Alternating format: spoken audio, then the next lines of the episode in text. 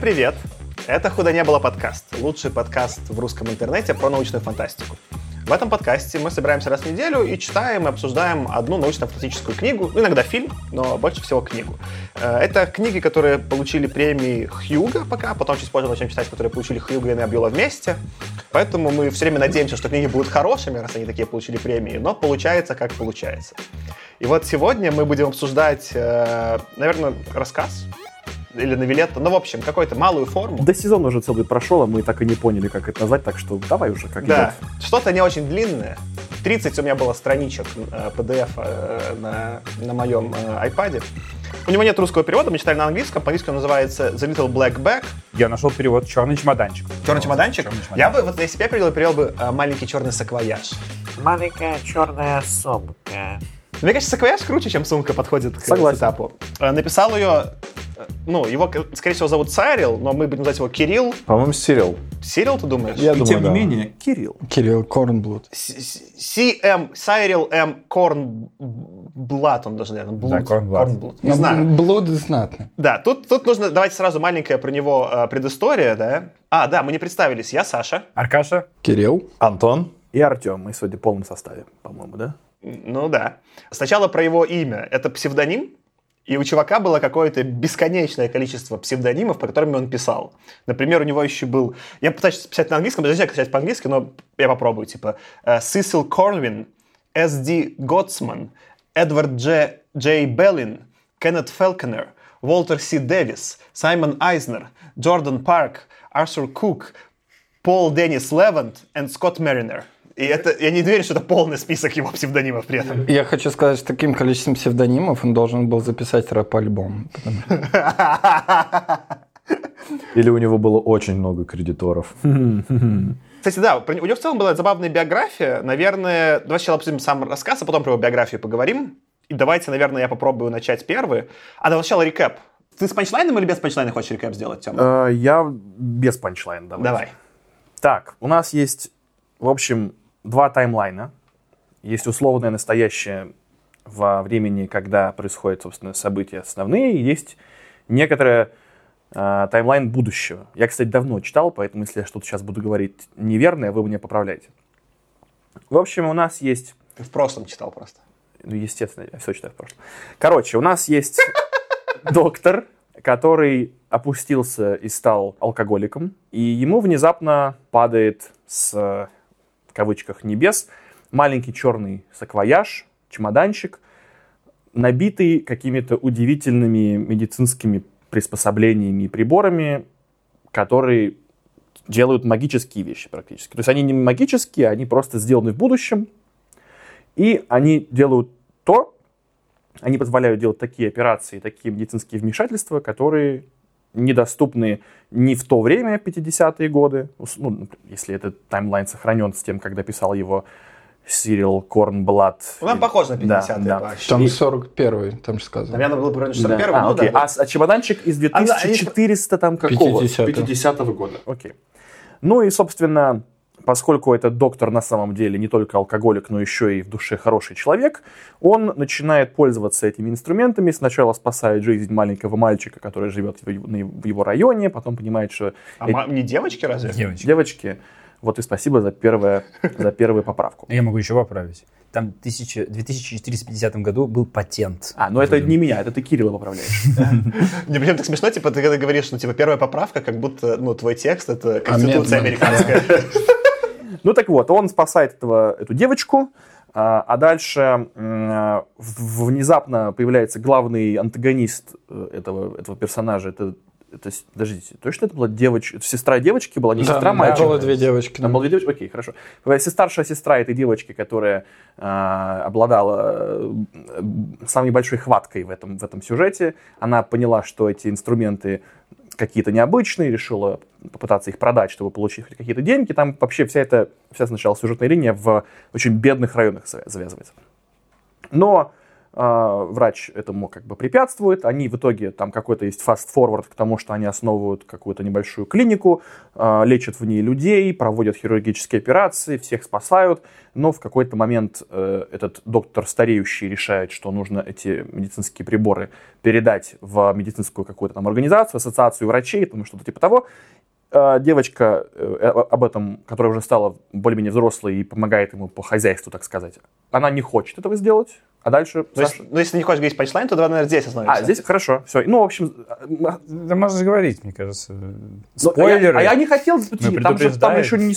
Короче, у них возникает конфликт на почве Интересов. того- интересов. На почве того, что он хочет эти э, инструменты отдать Во имя науки? на- в нами науки, а она хочет продолжать их использовать для своей выгоды. Для, э, между прочим, хочу отметить, да, для проведения пластических операций. Ну, да, ну вот это... Вся хирургия, да, это прям кру- кру- крутая была деталь, Да. что именно пластическую хирургию она хотела поднять в там, 40-е, это смешно. это не только смешно тогда, наверное, было, это до сих пор смешно. Но теперь мы что делаем? Обсуждаем кому как? Слушайте, мне кажется, ну, тут нужно понять, мы можем говорить про панчлайн, например, сначала? Нормально, про панчлайн погнали? Ну, а так... э, Продолжить тогда мне?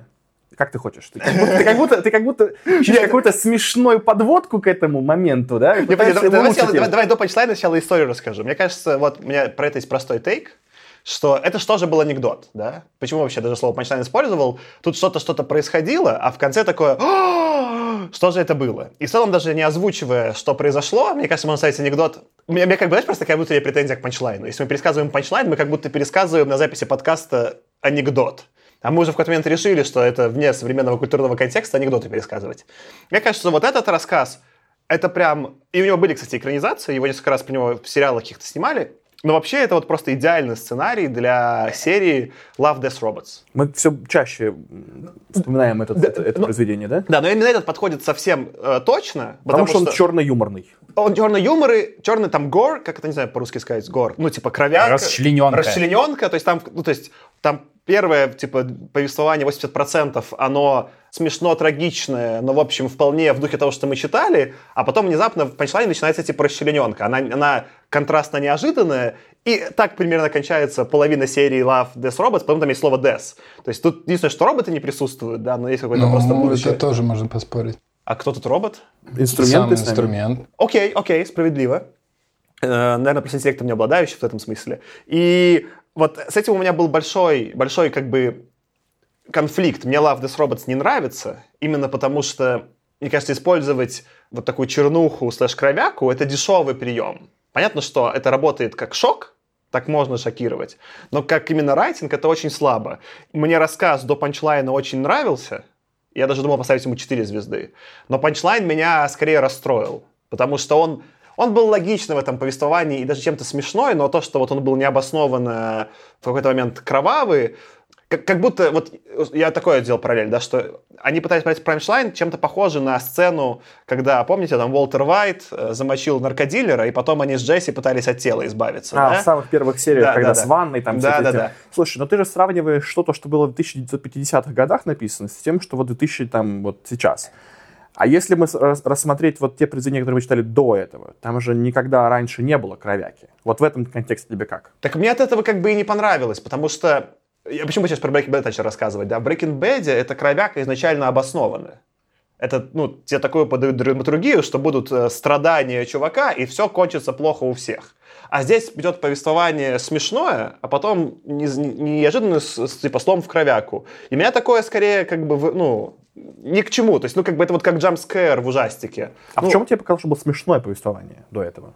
В чем смех-то был? Не, ну там были какие-то моменты, где он сидит такой и спорит, как алкаш. На... Ну, то есть там были такие именно... Оно ироничное. не сетапы, смешное, но оно ироничное. Это по языку именно видно, то есть там, ну, он так подается. Он подается как, э, да, язык такого простоватого американца, да, что это какой-то такой вот, э, ну, как если бы мы там были в Англии, это был бы язык кокни, рабочих районов. Но я бы не сказал, когда я это читал, у меня не было ощущения, что это ирония или там э, насмешка над какими-то бедными жителями бедных кварталов Америки, хоть он и тем более, ну, то есть, что он еще и доктор, а все равно рассуждает вот так вот.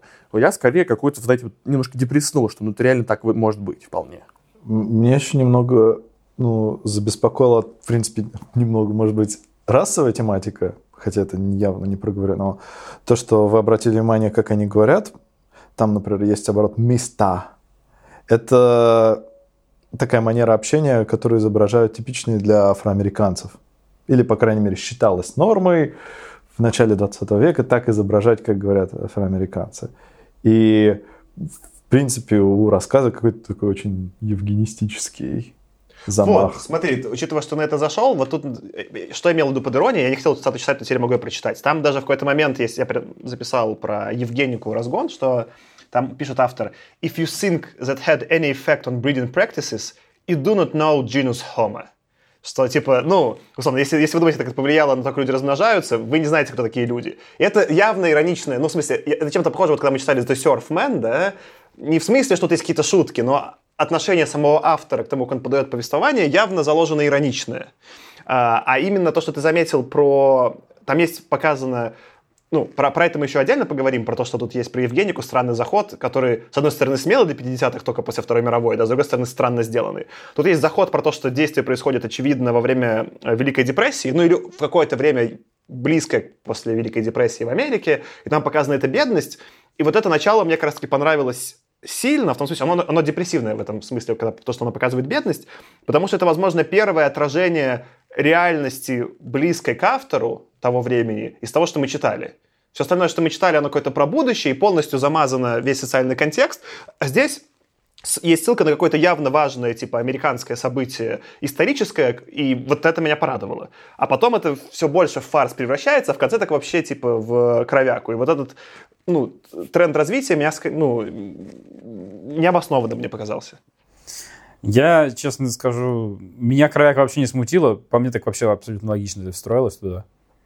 Ну, я, в принципе, меня это не смутило ожидал совсем. такого конца примерно с там, вот как только этот, этот саквояж попал к нему в руки, я в целом пред- предсказал, что в итоге кто-то от э, этого инструмента погибнет. То есть это было понятно, вопрос был только в том, кто. Либо этот сам доктор, либо он бы убил эту Энджи, потому что она задолбала его.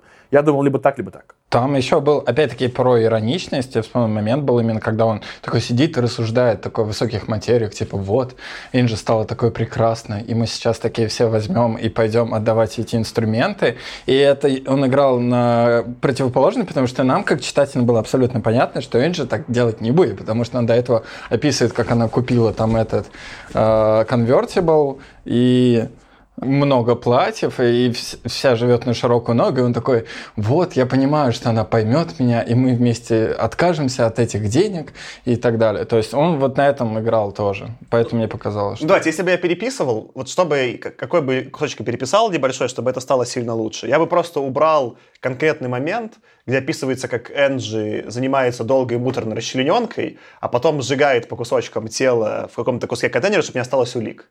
Там вот э, в этом рассказе есть классная штука, которая мне чем-то напомнила «Марсианина». Тут какие-то иногда есть от первого лица такие повествования процесса, там, как он подбирал какую-то там дозу лекарства, такие вот очень инженерные штучки, они прикольные, они работают. Но когда это вот применено к процессу убийства избавления от улик, меня покоробило. То есть, если бы они просто описали, что она его...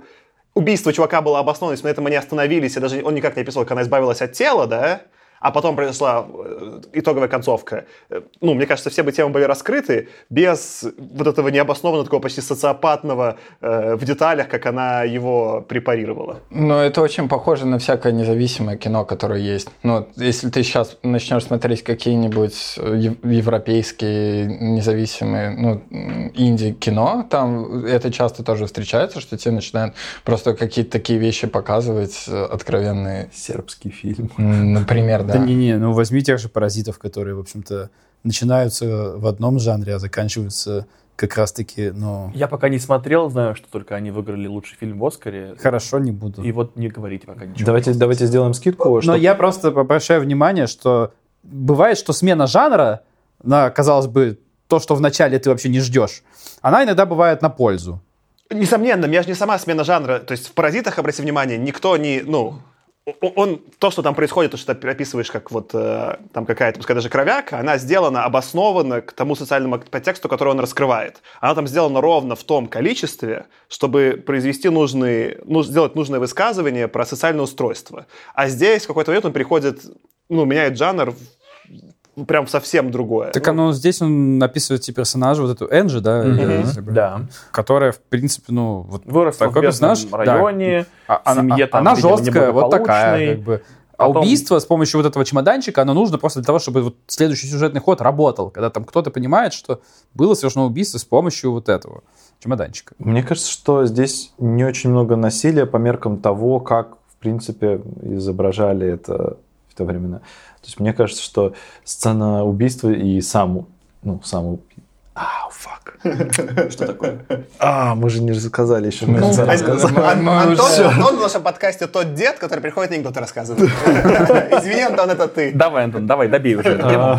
Что было в конце-то? Расчлененка с убийством. панчлайн-то был, Антон? Да неинтересно уже.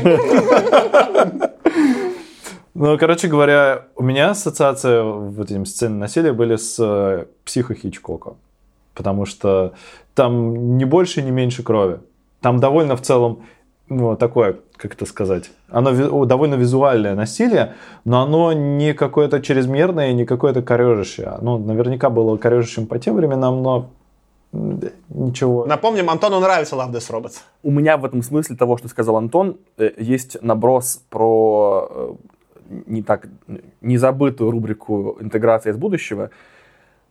У меня возникло ощущение, что вот если бы кровяку, какой-то кровяка-сюжет эм, в этом смысле снимали как рекламу, то это могла бы быть реклама техники Apple.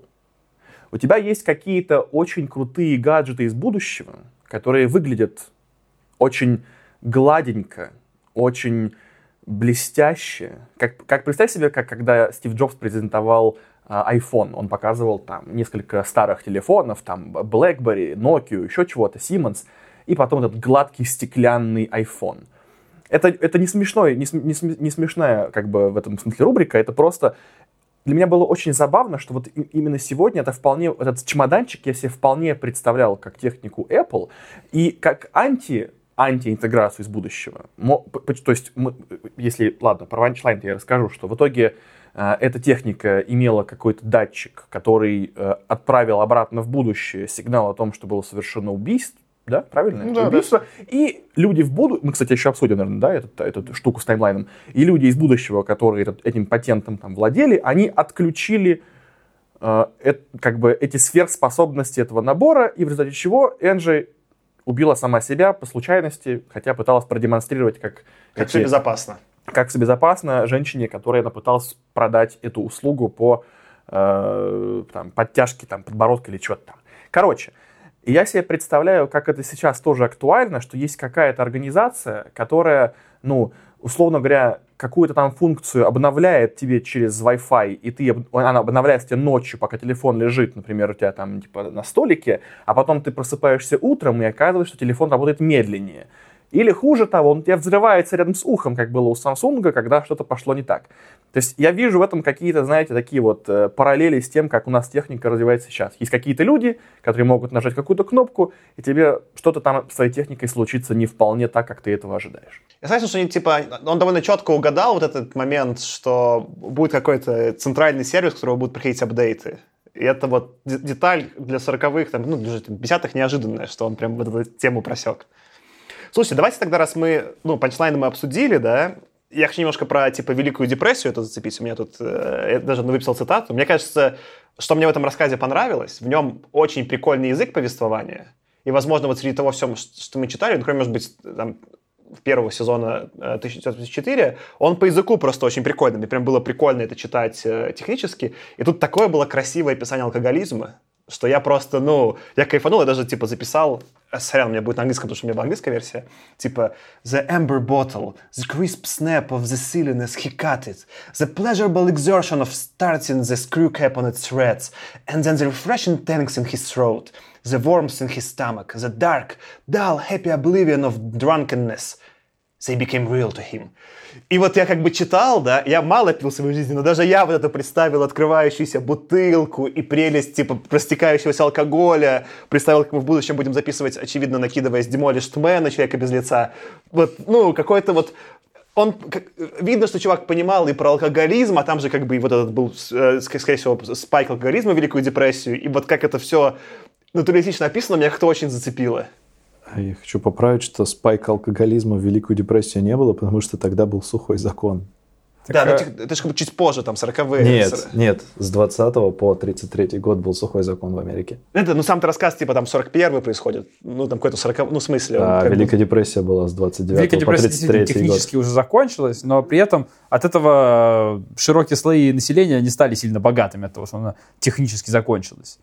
То есть все стало не так плохо, как было в 20-е но, как видишь, нам показывают здесь не самых богатых и благополучных людей. Мне кажется, что это еще отсылка вот как раз э, ну, к мотивам э, расовых отношений. То есть нигде не сказано, что это черные люди были там, или кто там, какой расы были главные герои, но вот эта вот бедность такая подчеркнутая, особенно в конце уже в 30-х годах, когда экономика уже почти в бум вошла, она была скорее свойственна вот в литературе американской для описания именно чернокожего населения. Ну, почему не ирландцев, например? Или там, не знаю, еще каких-то?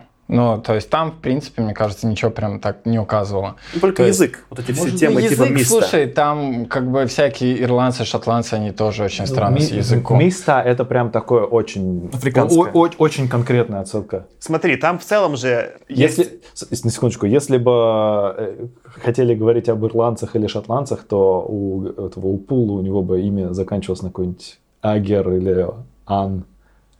И началось на О какой-нибудь там. Ну да. Охара. Смотри, мне сложно там понимать вот эту часть, потому что я не в контексте. Я просто почитал про сам рассказ, и у него есть, ну там же есть эта зацепка, вот, которая, во-первых, он там про Евгенику начинает, и там начинается такой мне показалось прикольный разгон про то, что вот как будто, мне кажется, он такой проводит параллель, что вот в эти там сороковые, условно, люди глупы от бедности, а в будущем люди глупы от того, что технологии стало избыточно, им не нужно думать. И в целом как бы мысль сейчас, которая уже кажется избитой, но, наверное, там вот в 50-е она еще менее избита с точки зрения того, что происходит.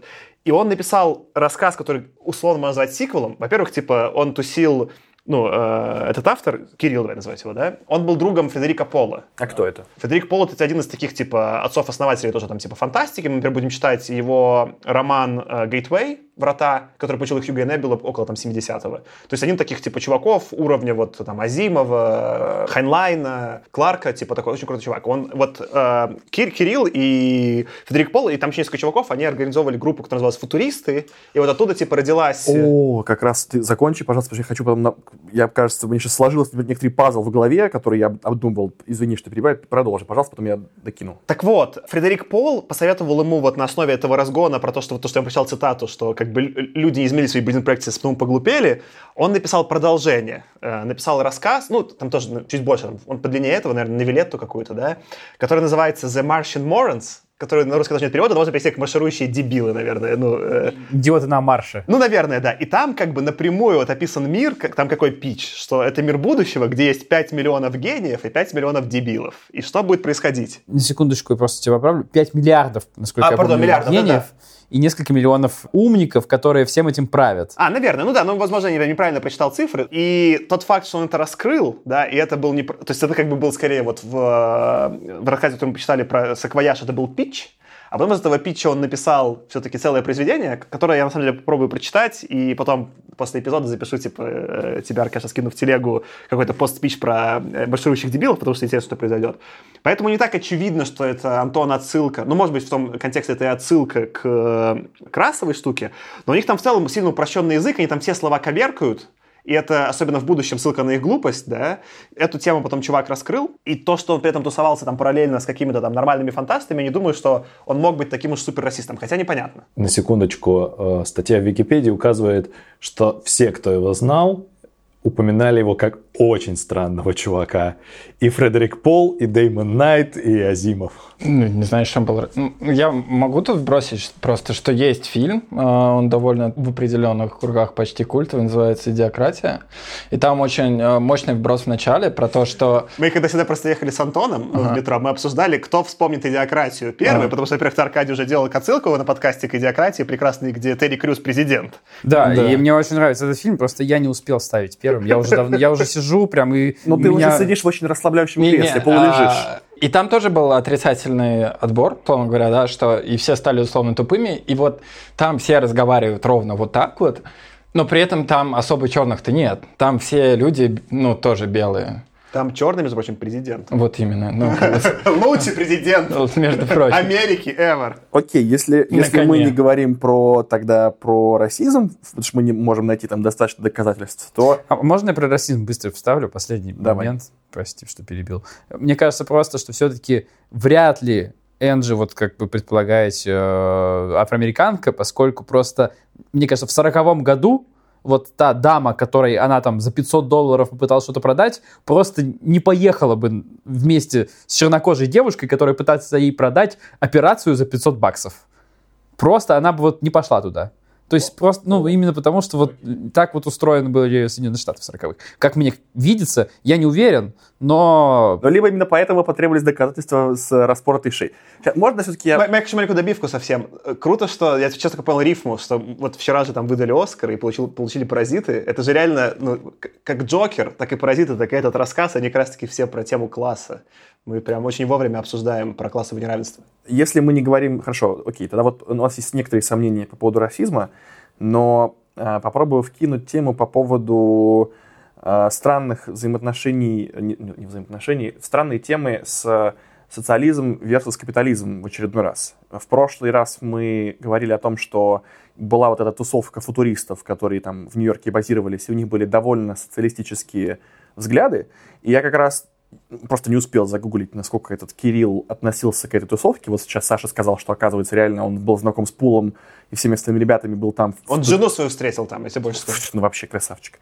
Так вот, мне показалось, что очень забавно, что у нас есть протагонист, который ратует за то, чтобы были не очень дорогие услуги по излечению людей от реальных болезней, и антагонист, который хочет продавать оверпрайснутые услуги по тюнингу, ну, как бы внешности, условно говоря, хочет заниматься фасадом там, да, а не лезть под капот, как бы, и э, реально помогать людям. И это такая штука, которая сейчас наоборот бы сработала. Мы, нам бы показали какого-нибудь русского, который занимается каким-то там не очень ну, который впаривает что-нибудь, да, кому-нибудь, а и показали какого-то американца, условного Тони, ну, не Тони Старка, какого-нибудь американца, ка- типа Капитан Америку, который бы был бы очень альтруистичным и пытался бы людям реально помочь, иногда даже в убыток себе. Мне кажется, кстати, что в целом вот эта такая, теперь уже можно назвать левацкая повестка, она была в целом довольно типична для довоенной Америки и какого-то периода после. И такой откровенный неоконсервативный поворот произошел уже в 80-е годы скорее, или в конце 70-х, в популярной культуре, по крайней мере. Ну, во времена Рейгана так точно, там как бы гадалки не ходи, что там был Ну, консервативный поворот. Да, я имею в виду, что популярная культура была действительно в целом с- сочувствующе относилась к такому в целом labor movement. Ну, я думаю, во время Холодной войны просто это повернулось. Во-первых, мы говорили про маккартизм уже здесь вспоминали, и это тоже очень важный вклад внесло. Когда в целом, на самом деле, публично высказываться, ну, в защиту условно левой повестки, как ты назвал, левацкой, да, было, ну, не очень, на самом деле, приветствовалось. Есть формально, конечно же, свобода слова, но на деле э, за тобой там кого-нибудь ЦРУшника посадят последить лишний раз. Мало ли чего. Я хотел сказать еще вот про эту историю. На самом деле, мне она нравится.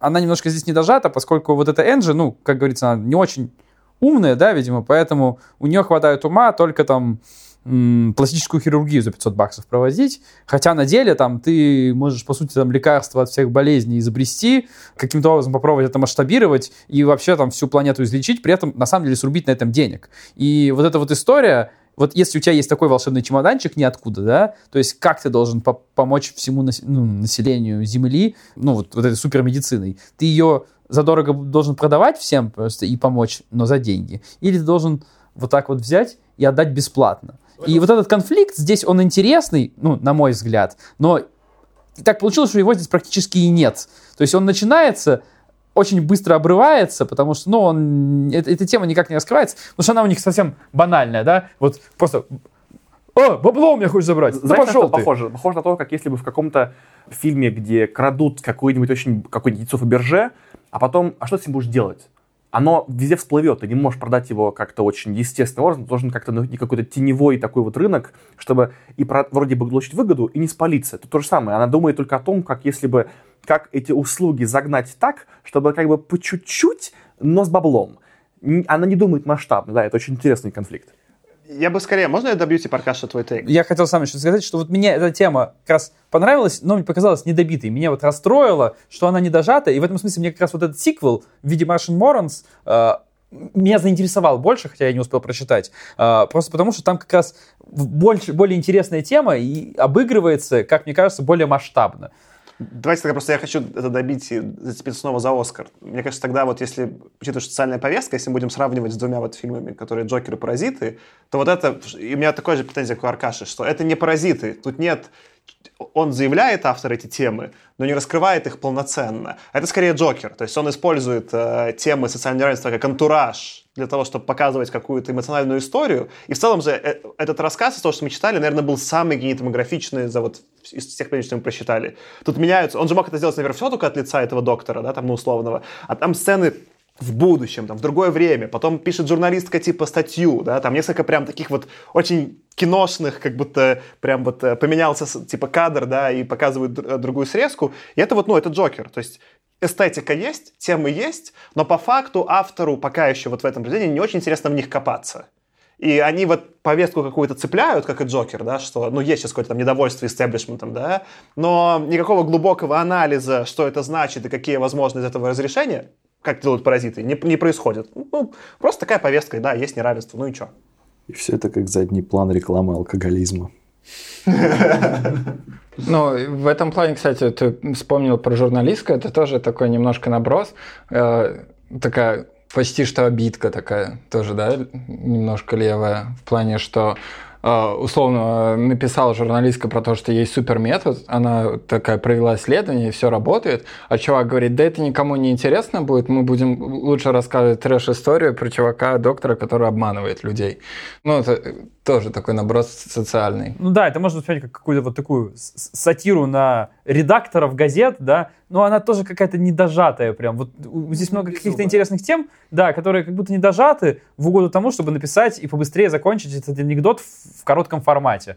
И вот этим он немножко разочаровывает, потому что сам по себе анекдот забавный, но прям не то чтобы вау. И в этом смысле я вот так не смог для себя описать и объяснить, почему на самом деле этому дали премию. Мне кажется, что это не то, чтобы тема недораскрыта. Это, ну, в каком-то в каком-то смысле трагедия того, что э, к двум людям фактически попал инструмент, который просто бы перевернул весь мир на несколько сотен лет вперед, и они так и не смогли ни- никак им воспользоваться, по большому счету. Они смогли купить на это автомобили, несколько платьев и по большому счету И открыть ИПшку. и открыть ИПшку. Но никакого... э- То есть это оскорбительно маленький размах. Да, да, да. Это неспособность воспользоваться вот этим вот благом цивилизации и все из нее выжить. Это И даже хороший доктор Да, не как смог будто- придумать. как бы, будто, да? когда к варварам попа- то есть техника в руках варвара груда металлолома просто. У меня И вот это, мне кажется, что это вот такой вот, э, не знаю, это вот такое описание сеттинга, а почему вот так вот все выродится. То есть, что люди просто ну, не способны. Нет, подожди, там же говорится, что выродится как раз не поэтому. Выродится потому, что там техника настолько хорошая, и она настолько приспособлена для вот таких, что, тем не менее, все каким-то образом работает. У меня другой вопрос. У нас же чувак, который... Ну вот Л есть. По- извини, под чутким надзором гениев. Ну, может быть. Что типа создает вопрос, а насколько на самом деле эта история левацкая, а не ультра там какая-то консервативная и топящая за естественный порядок каких-то иерархий. Я просто, потому что смотри, там же есть этот чувак Эл, который вроде как он же сам дает э, инструкции к машине времени, или два разных чувака? Нет, там один чувак придумывает э, машину времени и дает какому-то чуваку, потому что он его просто, ну, гений, потому что вот тупой подколол какой-то, и он говорит, вот, это такая шутка у него была, и этом все закончилось. Не-не, там смотри, там же фишка в том, что там именно сетап такой, что все умные, они вроде как работают как... э, ну, Супервайзеры такие. А они работают супервайзером, они не явно это делают. Все они работают, условно говоря, у тебя есть там, не знаю, вот э, больница, и там умный будет работать не директором, а там каким-нибудь лаборантом. Я вот это, кстати, не понял. Там э, чувака, который сделал машину времени, так явно описывают, но там непонятно, это в целом по всему миру репрезентативно, и просто этому было скучно. Там я, я ну, Ну, я- в- в- вроде как я понял, что все, потому что этот L, который, да, второй, ну, который, ну, я так по- их двое, да? Который жмет кнопку выкл. Ты этого имеешь в виду? Да. Который там э, преподает телекинез, и который явно не из дурачков, он тоже работает на какой-то банальной штуке, типа, ну, выдает эти блэкбэги, но он там не то чтобы начальник какой-то. Все, он просто э, чувак, который на складе работает. Ну, то есть они все как будто работают под прикрытием. Вот. И он, он сам рассуждает на уровне, там, включать или не выключать эти блэкбэги и, и, и раздавать. И он сам рассуждает про социальную какую-то значимость э, и ценность. И такое ощущение, что чувак, который дает машину времени, тоже такое больше делает это специально. То есть он даже это... не- Вот это вопрос. Это была такая э, шутка или это было специально, чтобы отправить в прошлое чужими руками? Ну, это, наверное, такой вот вечно крутящийся, вечно крутящийся волчок из Инсепшена, когда, типа, мы должны сами там как-то додумать. Непонятно. Но у меня... М- Мне кажется, что это была именно шутка, потому что все-таки, если бы это был загон про то, что вот сейчас он возьмет, сделает и отправит чемоданчик в прошлое, ну, наверное, как бы автор бы больше заморочился по поводу вот всей этой консистентности истории про путешествие во времени, потому что вот это нажатие кнопки в будущем, вот эти вот Давайте, сдвоенные да, таймлайны. Давайте потому это что- обсудим, потому что меня эта тема интересует. Вот э, в тему консистентности путешествия во времени, все, что мы знаем, э, Ты это любишь, как не знаю. как мы, да, я из вас больше всех люблю путешествия Кстати, во мы же обсуждали, когда, помните, было там, ну, будет ли про путешествие во времени? Да, вот Бу- будет. Будет, да. Мы Очень, очень скоро. Да, очень скоро. Хотя, при- причем странно, я ведь читал этот рассказ первый раз, ну, единственный раз, до того, как записывали финальный А у меня, типа, я немножко- забыл об у меня, у меня, да, у меня смешалось, типа, там еще. Я читал его еще в 2019 году, но, в общем, anyway. Так вот, у нас есть э, некий центр управления этими блэкбэгами в 2451 году, который нажал, кто-то там нажал кнопку «выключить». Э, этот блэкбэг в 1940, 50 каком-то там первом году выключился. Это насколько вообще нормально? Не просто в 1951 году, а в конкретный момент 1951 года, когда она уже провела себе по руке, но перед тем, как провела себе по шее. Ну, это совпадение. Ну, Ну, я это- думаю, что нет. это работает просто здесь так. Есть какое-то бесконечное количество инстансов э, нашей вселенной, грубо говоря, параллельных. И ты просто можешь э, вещи перемещать из одного в другой, но как бы время течет в них независимо. То есть ты за то, что это сплисится все, и они потом... Да, да, да, да, да, да. Окей. сплитится. Не, ну а если спли- сплитится, то как он выключился равно? Д- д- Поясните мне подробнее. В этом А- есть а несостоятельность. Квантовая запутанность, понимаешь? А, это, ну да, да, да. Ну, это то, что у тебя, в принципе, могут быть на разных концах Вселенной два, две молекулы, связанные квантовой запутанностью, и могут одновременно коллапсироваться.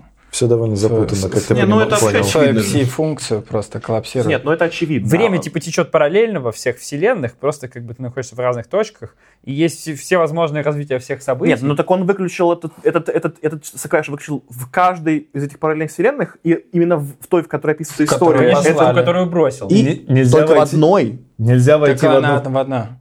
Ну, Аркаш сказал, что в параллель, он же куча параллельных вселенных. Нельзя во- войти в одну вселенную дважды. Просто я так понял, что, ну, как бы, если время течет параллельно с, с одним направлением во всех этих параллельных вселенных, то ведь в каждой из них этот, этот Сакаш существует, правильно? Да, я объясню это на примере системы контроля версий. А нет, а можно мне Да, объяснять да. как-то, чтобы я понял? У тебя, ну давай, как де... ладно, на примере дерева объясню. У тебя есть ствол, и он растет вверх. Он в какой-то момент сплитится. Потом еще сплитится, еще сплитится. И у тебя э, меняется во всех, которые последовательно после него.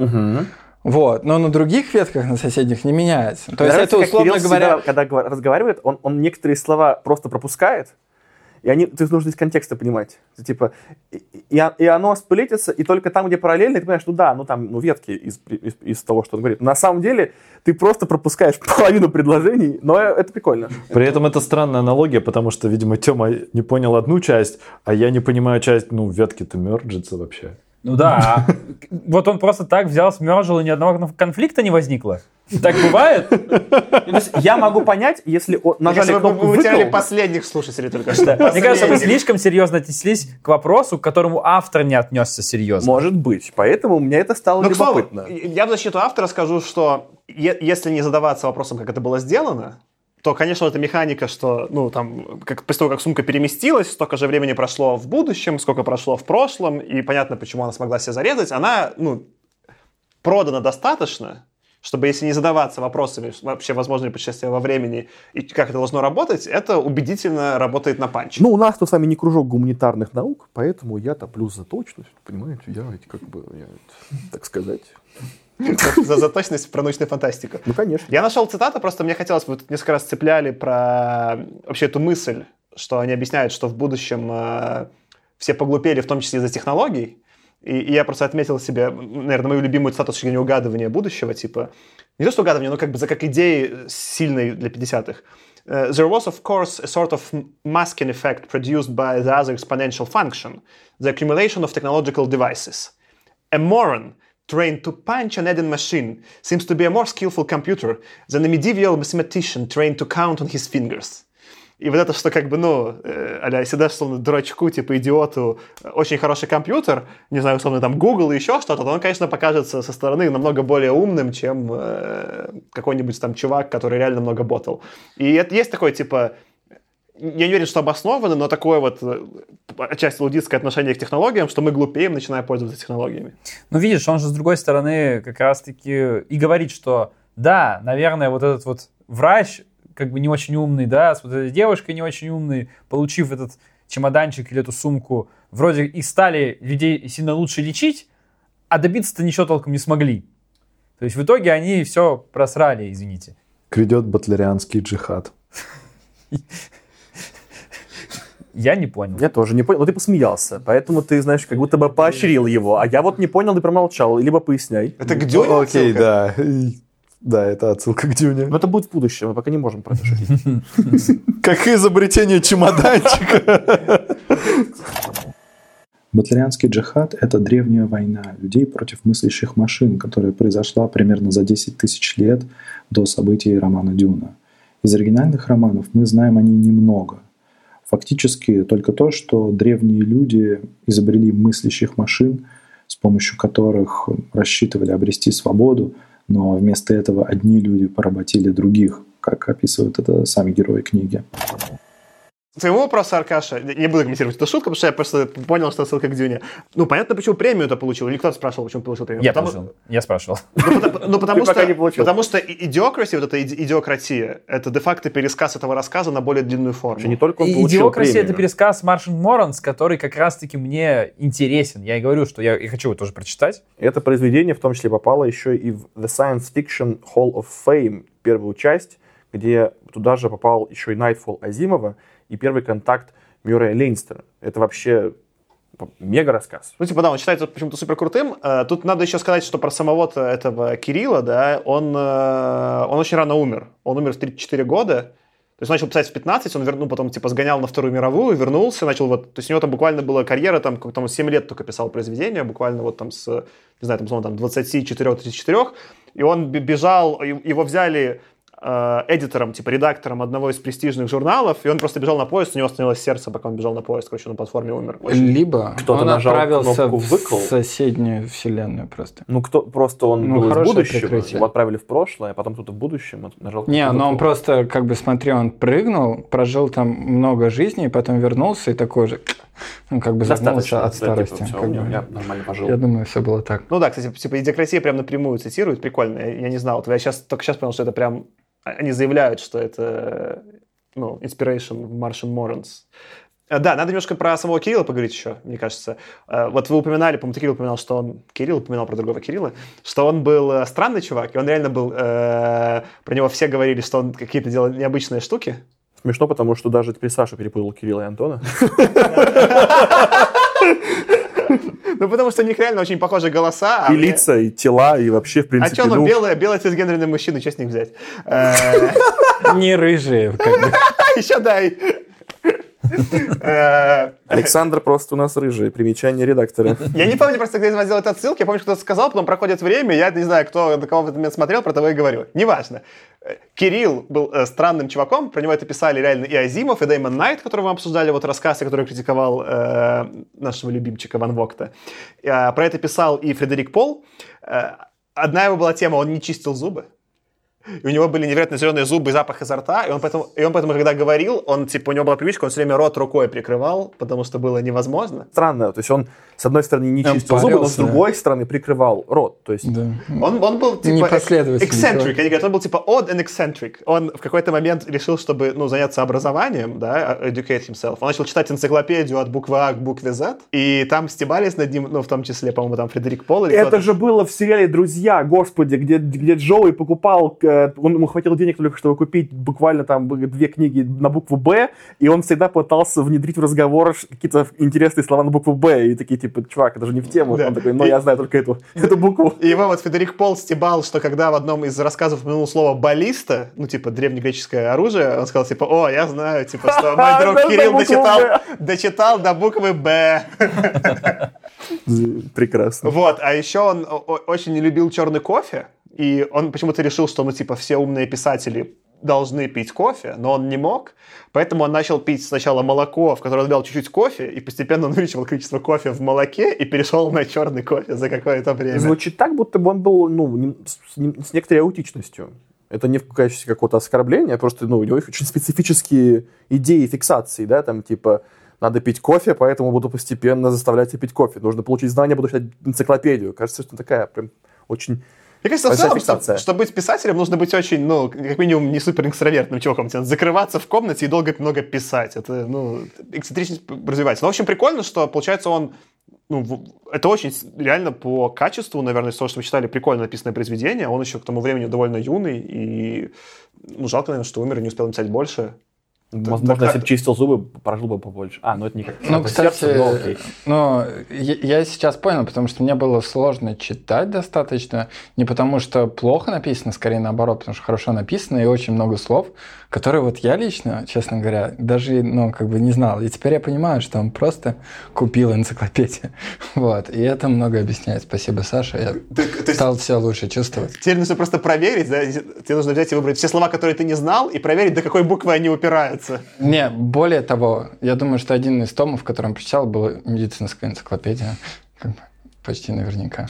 Ну, я, кстати, читал в русском переводе, и там, ну, это интересно написано, но какого-то такого вычурного прям языка я не заметил. Там, кстати, да, есть момент, связанный с английским языком, и мне кажется, что доктор не совсем компетентен был. Помнишь, там была аббревиатура про вот это 4 G30C. Он понял, что, значит, что G это значит буква на этом, на, На, на цифер- колесе на- на циферблате, да. CC значит кубик сантиметр, ну, Да, кубический сантиметр. а 4 это не 4, это IV, это intravenous, внутривенно. Да, да, да. и он понял. Это А, И, и он этого не понял. Мне кажется, что автор предполагал, что читатель должен понять это. Да, да, да, конечно. Там это прямо на, ну, тебе явно описывают. Ну да, то есть он, доста- это он, он посмотрел, не нашел ни- никакого там пузырька, нашел иглу. Ну, так когда ты читаешь в Под русском переводе, ты почему-то вот воспринимаешь именно 4 как римскую 4 тоже. Да, как ну и понятно, там Ну, возможно, что очевидные- это уездный доктор Н. То есть все-таки он может быть не такой... Ну, да, подожди, но это делает как раз этот рассказ еще более Да. крутым, потому что он тебе показывает, что в руках, условно, ну, типа, глупого человека это будет все равно работать, но он не поймет сути. И он тебе это показывает еще литературно, что, типа, ты сам догоняешь, что это IV, а он не догоняет, это все равно работает. Хороший Это- это- дизайн тоже как бы решает вопросы. Эргономичный дизайн. Знаю я анекдот про не надо использовать методы, которые вы не понимаете. Рассказывать я его, конечно, не буду. Потому что он пошлый. Потому что он Задротский. Ну, если задротский, это нормально. А можно говорить слово задротский на записи? Наверное. Можно, но рассказывать такой анекдот нельзя. Ладно, типа внутренняя цен- самоцензура началась. Ну что, я думаю, давайте заканчивать. В целом, наверное, даже сами обсуждая, я подумал, что этот рассказ лучше... То есть, меня тогда шокировал этот панчлайн, но в целом, если закрыть на это глаза, там много прикольных тем поднято, мы нам было много чего обсудить. Мне кажется, вот по глубине обсуждения это что-то, что приблизилось, наверное, впервые к Кокспоксу по именно интересности тем. Я хочу прочитать Martian, Martian Morans и что-нибудь про это записать себе, скинуть потом Аркаша в монтаж э, какой-нибудь э, постскриптум. А слушателям и слушательницам я хочу приканать, конечно, посмотрите «Идиократию», Потому что, ну, это прямой, во-первых, последователь этого произведения и следующего. И, ну, мы, во-первых, упоминали, и вот понятно, что в этом мире их будущего президент Терри Крюс. Просто Голосуйте за Терри Крюса. Голосуйте, да. Я, что, извините, я, передумал, спасибо, Антон. Я призываю, голосуйте за Терри Крюса. У него еще там какое-то очень странное имя, как-то я, я забыл, если честно, как оно звучит. Вообще, нужно сказать, я, я абсолютно согласен, то же самое хотел сказать, посоветовать смотреть «Идиократию». Его, его зовут, э, извини, просто я нашел на Википедии, президент Дуэйн Элизонте Маунтин Дью Херберт Камачо. Да-да-да, вот голосуйте за Mountain Dew.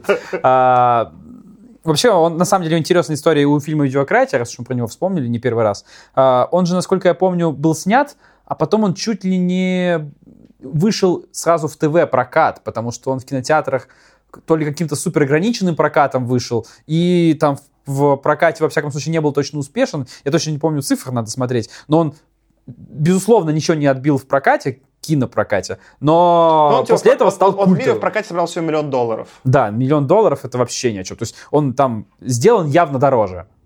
То есть он... Один Терри Крюс. А, бюджет Ну, два- Терри- 2-4 миллиона. Ну да, то есть он как 2006 бы... год, Терри Крюс. Это, это, был это был. Майк, Майкл Фокс или как этот? Который из... Нет, не Майкл Джей Фокс. Какой-то там актер, который в- главный герой видеократии был большой... Игра- Не помню. Игроком, ну, актером большого бюджета, потому что он Люк тогда Уилсон. снимался в Лосте. Он снимался в «Лосте»? Кажется, да. Нет, он был, он похож А, на чувака, который снимался в «Лосте». А я не смотрел На Lost. Лысого, который, который, ну не Лысого. А, на доктора, что ли? На доктора он похож на доктора из. Лоста похож, да. Ну, так, очень условно. В общем, посмотрите «Диократию». Фильм интересный, забавный и похож вот на Martian Warrants. На этом, наверное, все. Да, спасибо, что были с нами. Э, Если вы слушаете в Apple, поставьте нам звездочки и напишите отзыв. Это поможет, чтобы нас больше людей услышало.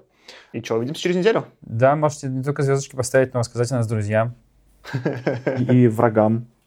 Ну, тоже Вдруг, да, вдруг вам не понравилось, тогда расскажите врагам. И, А вдруг им понравится? и если можете, оставьте записку в будущее президенту Дуэйну Элизонте Маутин Дью Херберт Камачо. Да. Всем пока. Пока. Пока-пока. Пока.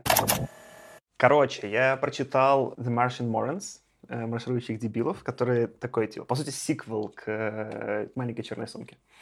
Вот, и это круто. И Рекомендую всем тоже почитать дополнение к рассказу. Круто по нескольким причинам. Первое, оказалось, что это, по сути, почти прямой первоисточник для фильма «Идиократия», который мы обсуждаем. Я даже не понял, на Википедии пишут, там, типа, указывают несколько произведений, говорят, что вот «Машина времени», э, Уэллс э, «Марширующие дебилы», и даже Олдес Хаксли с э, «О, этот дивный новый мир», что они там все такие некоторые антиутопии, где в будущем случилось некоторое, то, что называется дисгенезис, некое вырождение э, расы людей. Ну, это, конечно, лукавство, и Википедия немножко привирает, потому что прям вся фабула целиком из марширующих дебилов этой идиократии, и даже сцены, они там немножко их перетусовали, адаптировали под MTV-шный мир и заменили имена, но если взять именно саму, э, саму фабулу, там даже некоторые сцены прямо остались. Например, просто в книге, там пример различия. Герой идет, не герой, кто-то идет к пси- к психотерапевту, а не к доктору. Это просто не главный герой, кто-то другой. И там также показано, что это все странно, и там даже с психотерапевтом в книге смешнее, потому что у них есть ритуальные уже ставшие обращения, когда они обращаются к терапевту, они все говорят э, «Фрейд, э, прости меня за то, что у меня есть неврозы». Ну, в английской версии типа «Freud, forgive me, for I have neurosis». Что, во-первых, смешно, что они сравнивают терапию с ритуалом, во-вторых, это же такая прямая отсылка к религиозному, ну, к исповеданию э, в религии. И, в общем, таких деталей там маленьких просто уйма, они прекрасные. Они просто единственное, что вот в видеократии более сделаны абсурдистские, такие доведены уже совсем до абсурда. Э, Но вот почти все идеи, даже для шуток, которые есть в видеократии, это просто чуть-чуть добитые шутки Ко- Корн- Корнблута, Корнблата. Вот, поэтому точно стоит писать как, как некие прям прямой источник, по которому снимали фильм. Это первая классная штука. Вторая классная штука — ответ, скорее всего, Антону. Он не стопроцентный, но, кажется, автор понимает про расизм, и там использование вот этого языка э, в предыдущем типа рассказе не ссылалось на, на расу. Э, почему я так думаю? Во-первых, в книге вот в этой новой явно проговорено, что этот герой, который из прошлого попал в будущее, он точно расист, потому что когда ему предлагают в помощники афроамериканца, он отказывается с ним работать. И все такие, типа, ты чего? Он говорит, ну вот я не буду, мои друзья не поймут. И там это явно проговорено, Хотя вот э, герой там афроамериканец, поэтому что говорит, как он из э, вот этой маленькой касты умных людей и говорит интеллигентно. Не отличается никак от других людей скорее. Сейчас я как расист, наверное, буду звучать. Ну, в общем, да, там просто показывают, что там есть э, вот типа суперумные люди в будущем, которые нормально разговаривают, и все остальные, которые уже говорить толком не могут. И вот эти все остальные говорят прям как в фильме «Идиократия», какими-то сломанными фразами, прям явно упрощенным языком, не могут э, там ничего э, э, сложного проговорить, и это, ну, как бы смешно, а это не указывает указывает на их, э, никак на, на их происхождение, кроме того, что вот они глупые. Вот, это, это вторая супер прикольная штука. И третья, которая тоже мне показалась классной, э, в дополнение вот ко всему вышеперечисленному, что эта книга одна из немногих, или, может, даже единственная из того, что мы читали, которые явно ссылаются на исторические реалии того, что, что происходило во времена жизни автора. Например, он упоминает книги Гитлера. Ну, вот одна реалия была про то, что он указывает напрямую на расизм в тот момент, э, имеющийся в Америке. И там в какой-то момент они еще обсуждают э, типа Гитлера и его, ну, наверное, неадекватность или там его странные решения, как будто я сейчас тоже такой извиняюсь. Ну, в общем, Гитлер какую-то херню творил во время Второй мировой. Вот они это обсуждают, что он как бы сумасшедший немного. И ссылаются на некоторые события, имеющие... Тут я не буду спойлерить концовку. И, в общем, в этом смысле и концовка сильнее, и упоминание исторических реалий, к тому же автору в этот момент, к ним относящихся, он вот только, только сам это пережил, это тоже, тоже супер круто. И, и есть, ну, моя любимая рубрика «Ламповая фантастика». Два момента меня там супер порадовали.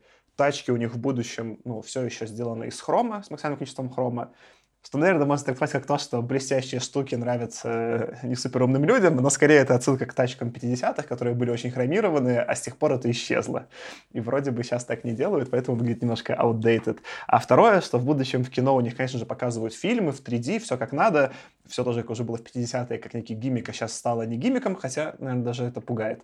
Вот, но и, конечно, их еще показывают у них в будущем с запахами, что, наверное, ну, наверное никогда не случится, хотя бы потому что зачем? Я не буду смотреть на там, фильм где всех, всем не нравится запах с запахами, это отвратительно. Короче, э, книжка супер точная, и то, что вот почти без изменений, только поменяв порядок сцен, там еще немножко ее смогли перенести в фильм «Идиократия», делают ее еще более, короче, классной. И да, автор очень ну, прям он, ну, он пишет, прям видно, что он странный, и эта его странность выливается в офигенный рассказ. Короче, почитайте.